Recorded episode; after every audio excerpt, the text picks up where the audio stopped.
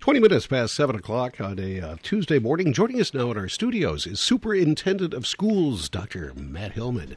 Good morning, Matt. Good morning, Jeff. Uh, uh, a crisp spring break morning. I am happy for um, all of those Northfield School District students and staff and families. You know, uh, we've we've had a nice week so far here. So for those of us who have stayed right here in uh, River City to mm-hmm. spend our spring break, it's it's been nice, but it, it has been crisp. So those families who sought warmer temperatures, uh, we're we're happy that they're looking back here and seeing it in the high 30s, low 40s because it makes them feel good about their decision to head to parts unknown but warmer. warmer uh, for sure. Boy, it's you know once you get back from spring break, it'll be April and just a couple of months left of the school. We're in the home stretch now. Do you kind of look at that as a home stretch of the school year? Well, you know, we, we think of every day of the school year as you know just as important or just as valuable mm-hmm. uh, as any other one. So a day in October is you know the equivalent of a day in in May. But for all practical purposes, even though I understand that time does not change and you know that that time goes in the same cadence regardless of the day. When you do get back from spring break and you hit fourth quarter for anyone involved in the school system students families school staff it does feel like time accelerates right? Mm-hmm. it does feel like it's a sprint uh, to the end. And you know and this year is going to be something that's it's really just going to feel really great this spring um, as long as we don't have any uh, you know april or may snowstorms right as prince once sang about. But uh, the the fact is that we uh, we've talked with you this year about this being a reset year, right? Coming out a few years of disruption, uh, just societally, how we're getting back to some of the regular cadence of of life, and so. Uh, for the first time in a few years, you know, we are able to look at this and say, all right, we've got some relative certainty about a lot of things uh, coming up in the spring. Some of those traditional pieces, rebooting, you know, some of those mm-hmm. kinds of traditional uh, rites of passage of spring in schools. And so, you know, we've already got our spring sports uh, that have started. Uh, you know, students are looking forward to, high school students looking forward to prom, you know, looking forward to obviously uh, graduation in June. Uh, all the other kinds of field trips and all the, the different kinds of celebrations and things. We've got Arts a la carte coming up, one of the quintessential Northfield activities. And so there's just so much to look forward to in this reset year. And just, I'm so thrilled for our students, for our families, and for our staff that, you know, we have a there's only a certain amount of predictability every day in a school, but we have greater predictability than we've had in the last few years, and it's just a true. It's it's wonderful for everyone involved. Let's uh, let's go to uh, the, the, the serious side here. Uh, there's uh, headlines uh, once again today in uh, well, this is in the Star Tribune, really everywhere in the nation, every newspaper. Six killed in a Nashville uh, grade school shooting. Um, boy, just a tragic, tragic event. Now, I know the school district has gone through uh, exercises and has certain protocols in, in place. Uh, can you tell us a little bit about those and uh, about what the school is doing to keep safe? Yeah, I, I think, first of all, you know, as a dad, this is maddening. Parents should be able to send their children to school and expect that they come home safely. That's a reasonable expectation in the wealthiest and most advanced country in the history of the world. It is maddening that we continue to see this ridiculous kind of thing happening. Um, when I do think we have, as a society, have the tools to try to figure this out. Um, so for for the parents out there who um, see something like this and feel it in their heart and the worry and the anxiety comes forward, I want you to know I'm right there with you. It's something I as a superintendent think about every single day. And it's just disheartening and maddening that in the most advanced country in the history of the world, we can't figure this out. We'll shift now to what do we do to respond to it, and then we'll go to the most important thing, which is about preventing it. So, we have a series of protocols in place. Uh, every school building does have a single point of entry during the school day. It's called a control entry. Uh, we also have a, a, fairly sophisticated camera system and a lockdown mechanism system, and we know that it works. Uh, somewhat of a humorous uh, example of how it works is we had a substitute administrative assistant at one of our buildings one day, and you have to be but once you get into the office in most of our schools you're then buzzed into the regular part of the building that's part of the controlled entry and the substitute administrative assistant went to buzz the first person who was able to go into the building, into the building, and mistakenly pulled the lockdown alarm.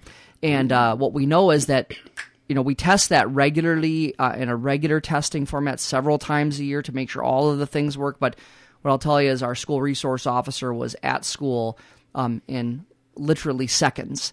Uh, and then everyone realized, oh, this was a false alarm. But um, the good news of that false alarm is that it that system does call 911. Police do respond, you know, immediately. So from that perspective of the security systems, we have all of those kinds of things in place. Of course, there can be something more.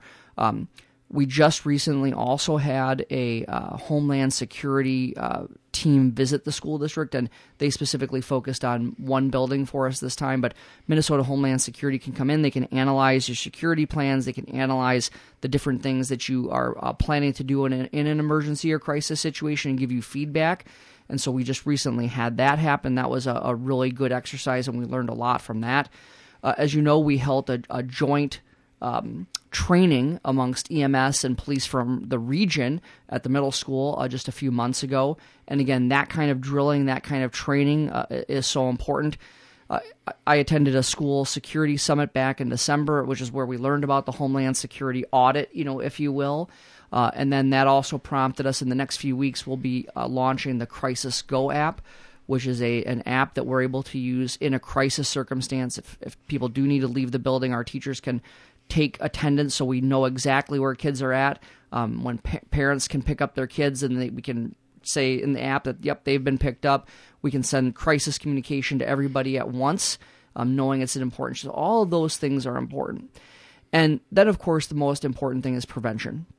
What we know is the vast majority of these circumstances include um, people who are currently students or, or recently graduated students. Yesterday's um, does does not fit the exact profile of what we have seen before, which is also part of it. Every time there is one of these, it's, it's different enough from the previous one that forces the experts to take a look at this differently. If people are interested, uh, there's two professors from the Twin Cities who are nationally renowned in this work. It's called the Violence Project.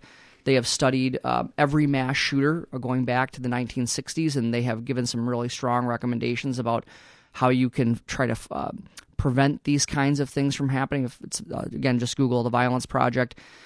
What it comes down to for the best prevention is making sure that children know that the adults in the community care for them and love them. And I use that word love intentionally because children need to know that they are valued and loved, whether it's by their parents, by the neighbor down the block, by the people at school. We know that when kids trust an adult in their life outside of their family, they will tell people these kinds of things. So relationships is the antidote uh, to the vast majority of these horrific things. Um, I, I, I almost feel foolish for saying this anymore, but it still is true. Statistically, school is the safest place for children to be. You can st- st- the stats prove this over and over again. However, as a parent, that can shake us when we keep seeing headlines that are to the contrary. But statistically, I can tell you for sure that school is the safest place for kids to be yet. Though every time we have a headline like this, I understand why people would say, and what's sad, Jeff? How many times have I told you that? I've been superintendent of schools for seven years. How many times have I told you that exact same sentence? Um, yeah, it, quite it, a few. And it just it just is a point yeah. where we, we need to keep work. We can't lose hope. We can't lose faith. We have to keep investing in our neighbors. We have to keep investing and showing people that we value their dignity, so that they they don't get to a point where this is the only option that they feel that they have. And so we've talked enough about this, but um, for the parents listening and for the grandparents listening, please know that you know we uh, love your children and we prioritize keeping them safe every day and we are doing the things that we are supposed to be doing to try to do that. Um, and we'll continue to do that.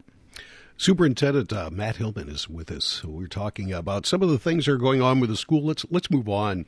Uh, we've talked about the legislative session as they're crafting an education bill and uh, the need for funding. And I'm sure you have uh, has spent some time uh, talking with your local legislators and uh, probably up in St. Paul as well. What's the latest? Where are we sitting now as we approach you know Easter and spring break and last couple of months of the session? Yeah. So the uh, the governor and the two bodies in the legislature, the House and Senate, did agree uh, last week on some global budget targets. Now, this is a big deal. You talk to Capitol observers, this is the earliest that they have had this kind of global agreement in some time. So when it comes to the education target, so a target is the amount of money that a committee has to spend on what it is responsible for. So the education policy and finance committees have been allocated 2.2 billion dollars of the target for K-12 education. There's an additional $300 million for early childhood education. Of course, we're an E12 school system, so there's both of those targets. Uh, the target is important because it is what sets what can be spent within that target. I've talked with you many times. Listeners are tired of me hearing about it, which means I'm about halfway there and helping teach people about this. We have a structural problem with the way that uh, the state funds schools. We need a third Minnesota miracle. The first being Wendell Anderson, and back in the early 1970s when he shifted a Minnesota school funding system from mostly local property taxes to a larger percentage of the state share. Of course, Stefon Diggs is always the second Minnesota miracle, and then we're hoping that this year is the third Minnesota miracle. What we really need the legislature to do, and anyone who is interested in advocating for this, please simply email me. I will get you the talking points. There isn't quite enough money in the target to be able to do all of the structural fixes that we think would really help school districts in Minnesota. But we need to advocate that out of that target first comes the special education cross subsidy which would cost about $1.6 million. But remember, or billion dollars, I'm sorry, $1.6 billion. And remember, in Northfield, we spend $5 million a year on that. It would vastly change our financial circumstance. And then the second piece is funding the basic formula at 5% in each year of the biennium and indexing it to inflation. Those two things should be, in my humble but deadly accurate opinion, those two things should be funded first before anything else is considered. That is back pay. That's back pay for 30 years of chronic underfunding. There are some worthy policy considerations that are happening, those discussions happening in St. Paul. Very worthy discussions. However, when we add something new, what I look at is everything that we're talking about with the formula and the special education cross subsidy is back pay. That's back pay for 30 years of chronic underfunding. Anything new that we are expected to do should adopt a pay as you go strategy. And so if the legislature says school districts or you should do this, there should be the requisite amount of money also allocated for that. But we need to first fix the reasons we got here. And so that's what we're paying close attention to at the legislature. Late last night, I saw some divisions of that 2.2 billion. Um, only from one source, so I haven't confirmed it yet. And, and once we do, I'll be happy to talk about that further.